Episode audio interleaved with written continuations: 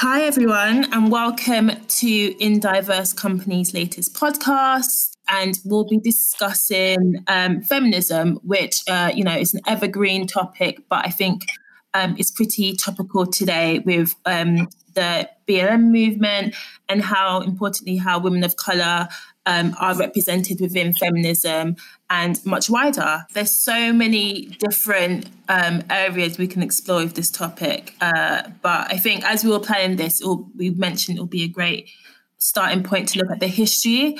Um, just a quick discussion on you know what we know and how it's evolved over the last decade or so. Um, I don't know about you guys, but I, I think my first introduction of it was at school think secondary school, was around the suffragettes.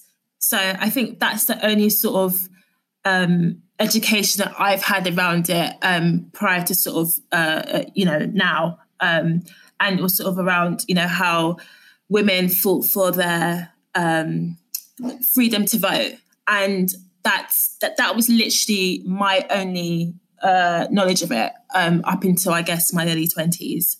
Um, and then you sort of learned more about the different waves of feminism, um, intersectionality, um, how it's different in other countries, the inclusion of men into it, and and what that looks like. Um, um, but what I found quite interesting for me is how centered it was around the right to vote and women be able to vote. And um, uh, Emmeline Pankhurst, for example, um, so I, I, would say a, a, lot of my understanding of the history of feminism has been very self-taught.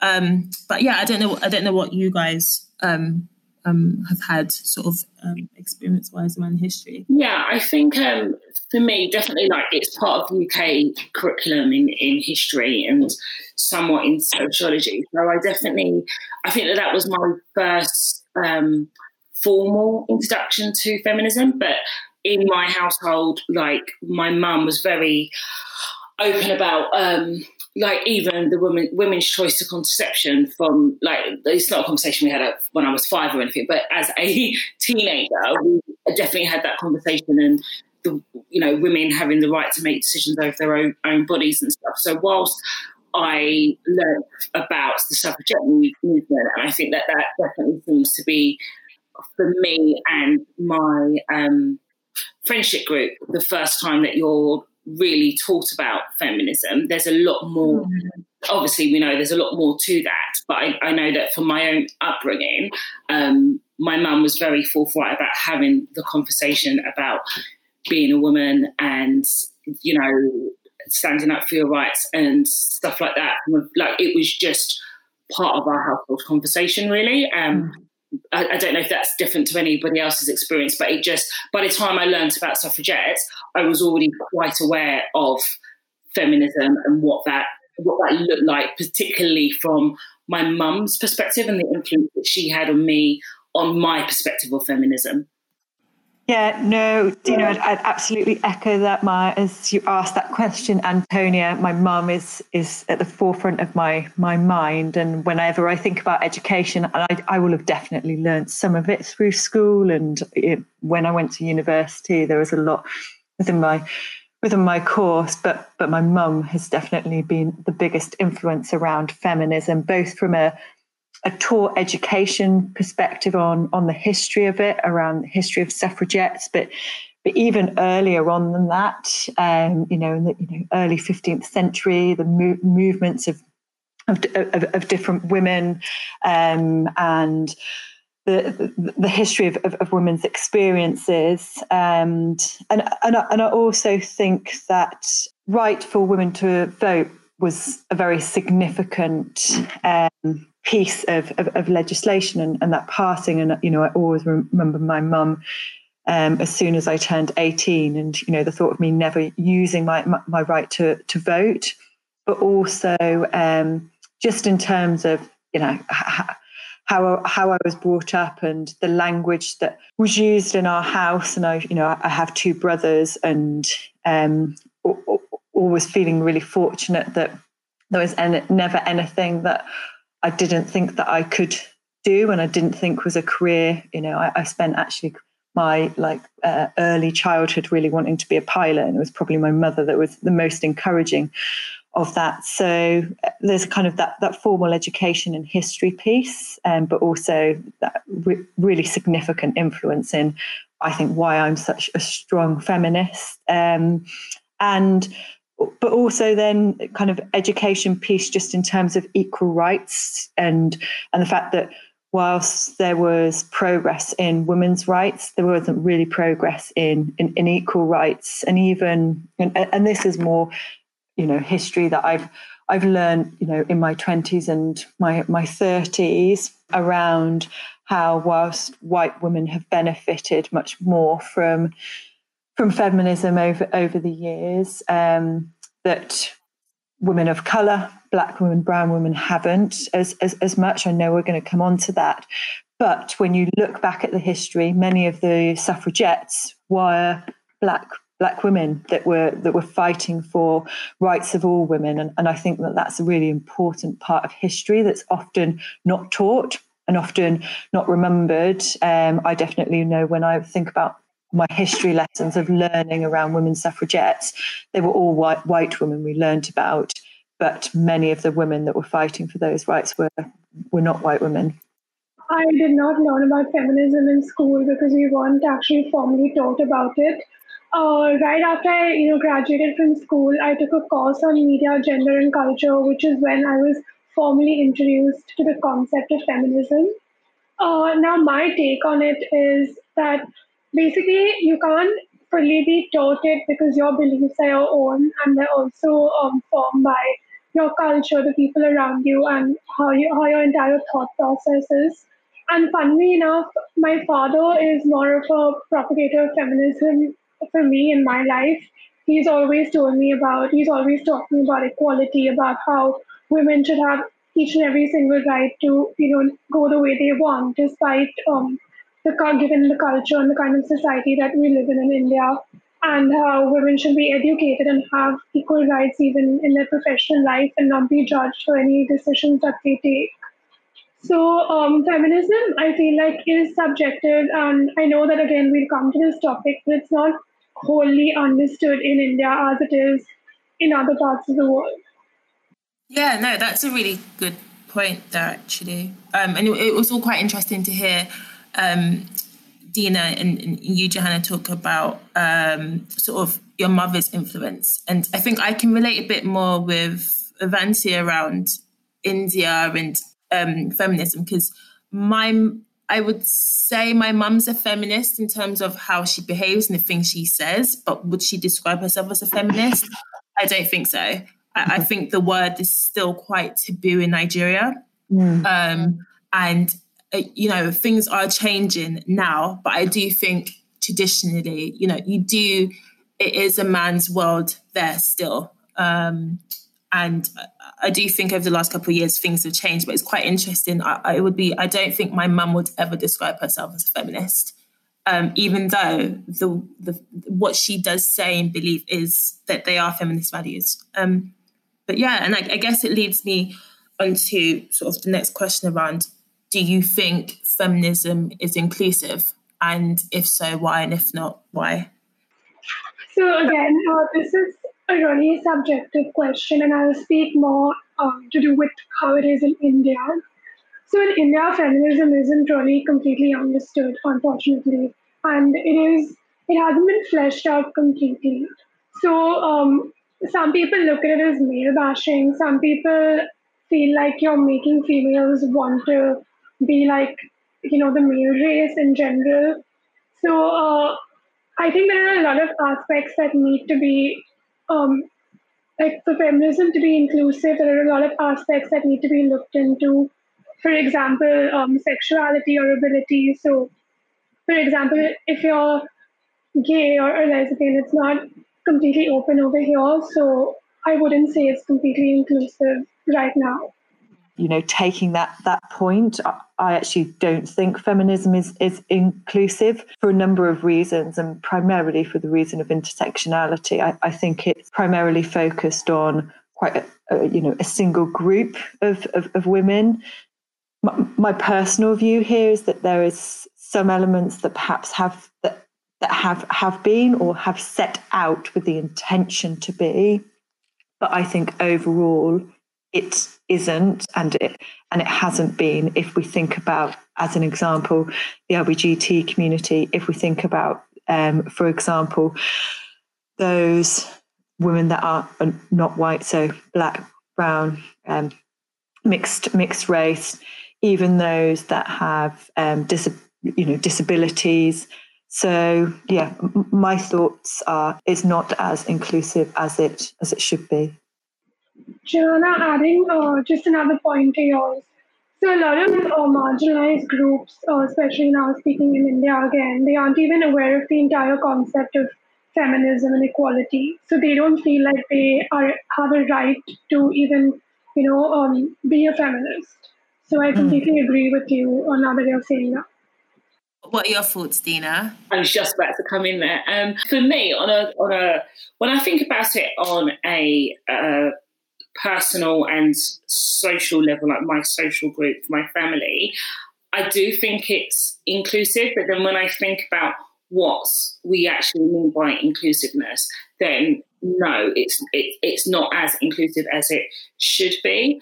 Um, so I think sometimes personally for me, I have to challenge what, and I, I feel like this is with many different um, diversity and inclusion topics. I have to challenge what is the norm for me and the circle that I move in to what is the norm experience for many. Um, and yeah. there's always that, you always have to have that balance um, and challenge yourself. Um, in respect to, to remember that what is your norm isn't necessarily everybody else's norm. Um, I think for me as well, I when Johanna was talking earlier about um, being brought up in a like to be feminist and, and, stuff like that, I I haven't really unpacked it, but I think that a lot of the drive that my mum had for me to have this confidence and assertiveness to kind of really be who I am or pursue the dreams and ambitions that I have was double loaded with being black and female. So yeah. when I look back at my childhood, like Johanna, it just was we had you just registered to vote and you vote every time because for us, my mum's argument would always be, you are a black woman and so many women and women of colour have fought for you to have that simple right don't yeah. do that and then estimate the value of that. And yeah, there's a whole problem. I have, you know, a whole problem with the whole voting system, but that's besides the point. It's about understanding the the privilege that I have to be brought up in a society where I do get that vote. Um, so yeah, it's it's already this conversation is making me really kind of unpack and unpick the was has everything that I've been taught simply been about being a woman, or is it also been about being a black woman and being confident and and all embracing of that. So mm-hmm. my mind's kind of working over while we have this conversation. yeah, no, I think you brought some really interesting points because even though I don't know what my mum would say if I asked her, she saw herself as a feminist, but she was hell bent on me voting. And it wasn't even just voting. You have to work harder, be mindful of how you come across. Like, this is what it's like, you know, stand up for yourself. So she would always kind of this is what it's like in the real world and this is what i face in in in the workplace for example. So i think there was a lot of you know th- th- seek, seek out women like you as well that can support you because xyz could happen. Remember this. So she would she she was very aware um especially when coming to this country that um being a woman is going to be very different from being a white woman, for example, here. So yeah, I can totally relate with that um, with that experience. And I guess in terms of whether I think feminine fem- feminism is inclusive, I think the actual overarching aim is, but I don't know if it is in practice. And I think it is just because there's a lot of spotlight and a lot of shine over the last, I would say, decade of this form of feminism, which I guess I know there's white feminism, but I think you see a lot of white feminism in corporate feminism. It, it, it is basically corporate feminism. So I'll see a lot of brands and a lot of businesses saying, um, you know, it's International Women's Day, but all their pictures will be of white women. For them, diversity sort of stops there. A lot of these women will talk about how great feminism is and how they've broken the glass ceiling. But it's almost as if, what about your black female peers in that business? Um, so uh, I think a lot can be done. And Dina, you make a really good point about the whole idea of the norm. I think it's something that we can check ourselves, check ourselves, because I saw this really interesting tweet, and um, uh, a black woman was talking about how she's setting up all these events and stuff, and she was creating all these materials, but she thought this is inclusive, but actually, what if one of my attendees is dyslexic? Is this would uh, and what about uh, you know a neurodiverse person? Would they be able to retain this information? Is this accessible to them? As a feminist, should I not be thinking about this? And I thought, oh my gosh, this is something I actually don't think about. So I think it's definitely a work in process and everyone can do more to be inclusive because I don't think it's definite. And do I think we can all get there at the same time? Absolutely not. But I think it's those steps and those constant, constant, you know, self-reflection check-ins to make sure we're doing the work. Um, I think is really important. Yeah, yeah I, I, would second that definitely, and uh, yeah, and I just think that there's definitely a need for us to constantly be re rechecking and reassessing ourselves on our norm and and what we're doing. Um, if every person did that, it would create more inclusiveness. I think. Um, I think that we can easily just become, yeah, you just become blinkered, whether it's positive or negative. If you feel that you're in a very diverse mix, if you feel that you're having very diverse conversations, you it becomes very normal for you to think, well, that that will probably be the shared experience of many because mm. it's your environment. So I think we all have that responsibility to constantly be reassessing ourselves. hundred percent. Yeah, no, yeah. Something I actually started just thinking about, and I thought, oh my gosh, like I'm a black woman, but what if I'm a black disabled woman? you know, like I, I, I literally don't. There's, there's that area of being able-bodied that I don't even think about most days. Yeah, yeah, yeah.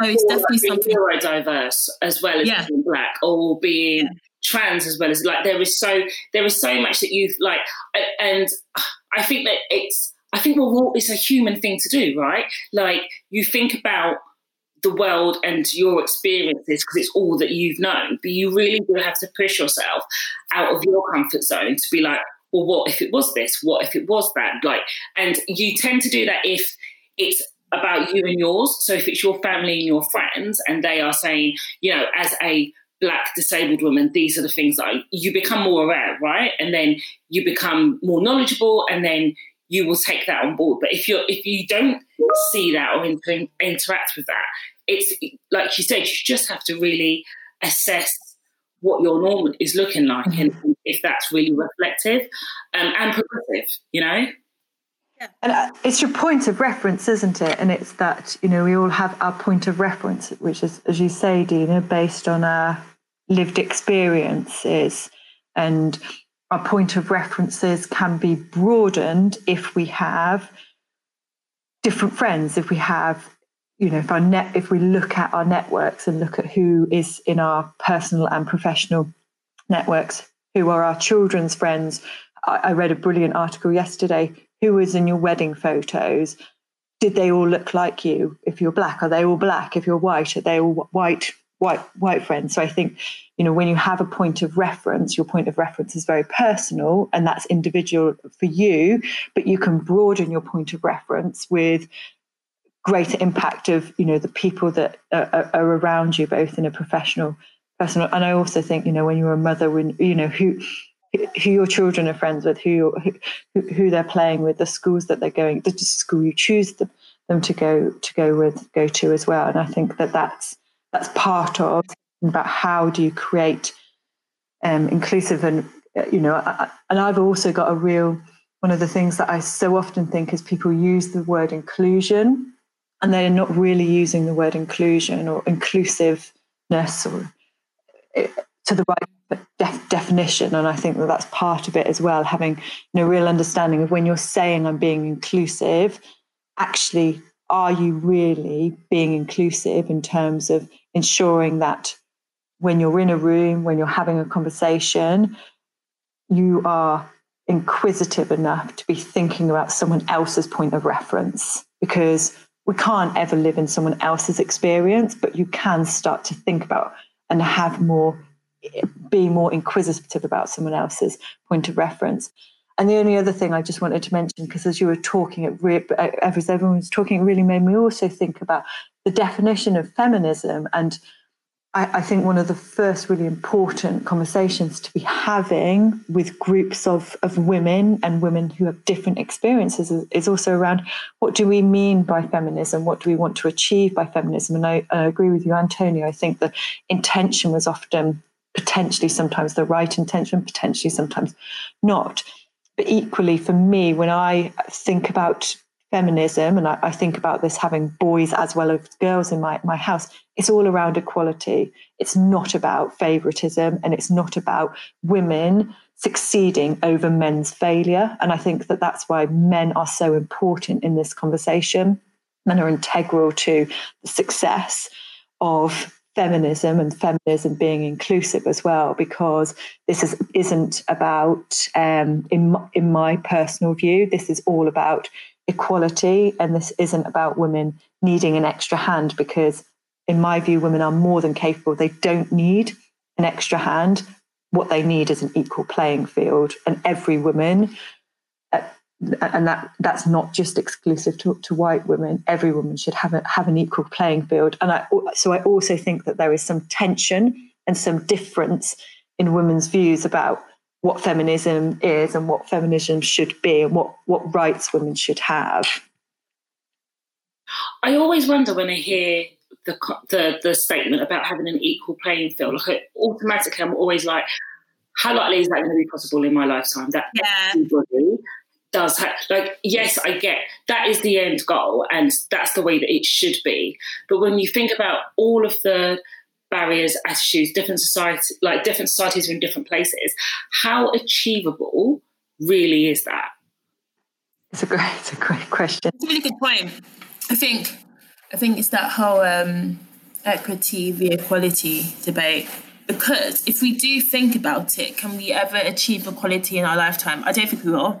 As humans, I don't think we actually even function like that, to be honest, because of capitalism and etc. But uh, do I think women should be given um, more equity or women of color or different intersectionalities to be on the same level playing field as white men? 100%. But then will people see that as women being favored? I can see why. Um, yeah. But then it's such a hard topic because to Johanna's point, yeah, we don't actually, we don't want to, um, you know, trample over men. We don't hate men. It, it, that's not the conversation.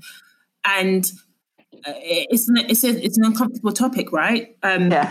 I think my sister made a really good point saying, you know, men are annoyed with everything that's going on because it's the first time where, you know, they're not the focus and people are asking for more and now they're throwing their to- toys at the pram and, and my sister's like but they've been they've had the opportunity they, they've been like this for years. Why can't they just let us live? I just thought damn I, that's that's a good point. Is, is is that what it's really like? And I did talk to um, my friend and he's a white male and I was like do you find this really uncomfortable? He's like why the hell should I? Like I'm privileged. Like I, it's very very easy. I, would I I got into a really good job by just waddling through. I had like yeah, I, I, didn't have everything. I just managed to get this really good job at the BBC, and I wasn't really looking for anything, and I got it. And he just said, I just know plenty of my Black and Asian friends didn't have that experience, so I'm not going to be mad if extra opportunities are given to them. Um, so yeah, it's it's a difficult one. That's, that's a different topic, though, isn't it? That's white privilege yeah. You know, to me, which is because I was going to say, like, you do 100% you have to have men in the conversation, but not every man has had an equal, equal like, has had that. There still is equity there. Yeah. yeah. No, absolutely. There's white. There's men and fem- and and their their place in feminism, but then equally uh, there is so many men that still need to have a voice as well because there is equality within that their space, you know. So there's that, and that's what I'm talking about. Like there is so, even if we're men, women, if we just talk about an equal playing field for all, there are so many obstacles and issues that have to be addressed. addressed. yeah, societal like like systems against you know, there's a lot of against, whether it's there's systems against being like allowing um, disabled people the same access as um, as able-bodied people, neurodiverse people, black people, people of color. Like there is so there is so much that this this ideology of a level a level playing field. I just don't know if it it's we can make progress, but I, I don't. Yeah. I honestly don't believe it's something I'm going to witness in my lifetime. I think I will continue to witness progress, and I think that that's fantastic. But we're a long way off. We're a long way yeah. off that, that ideology.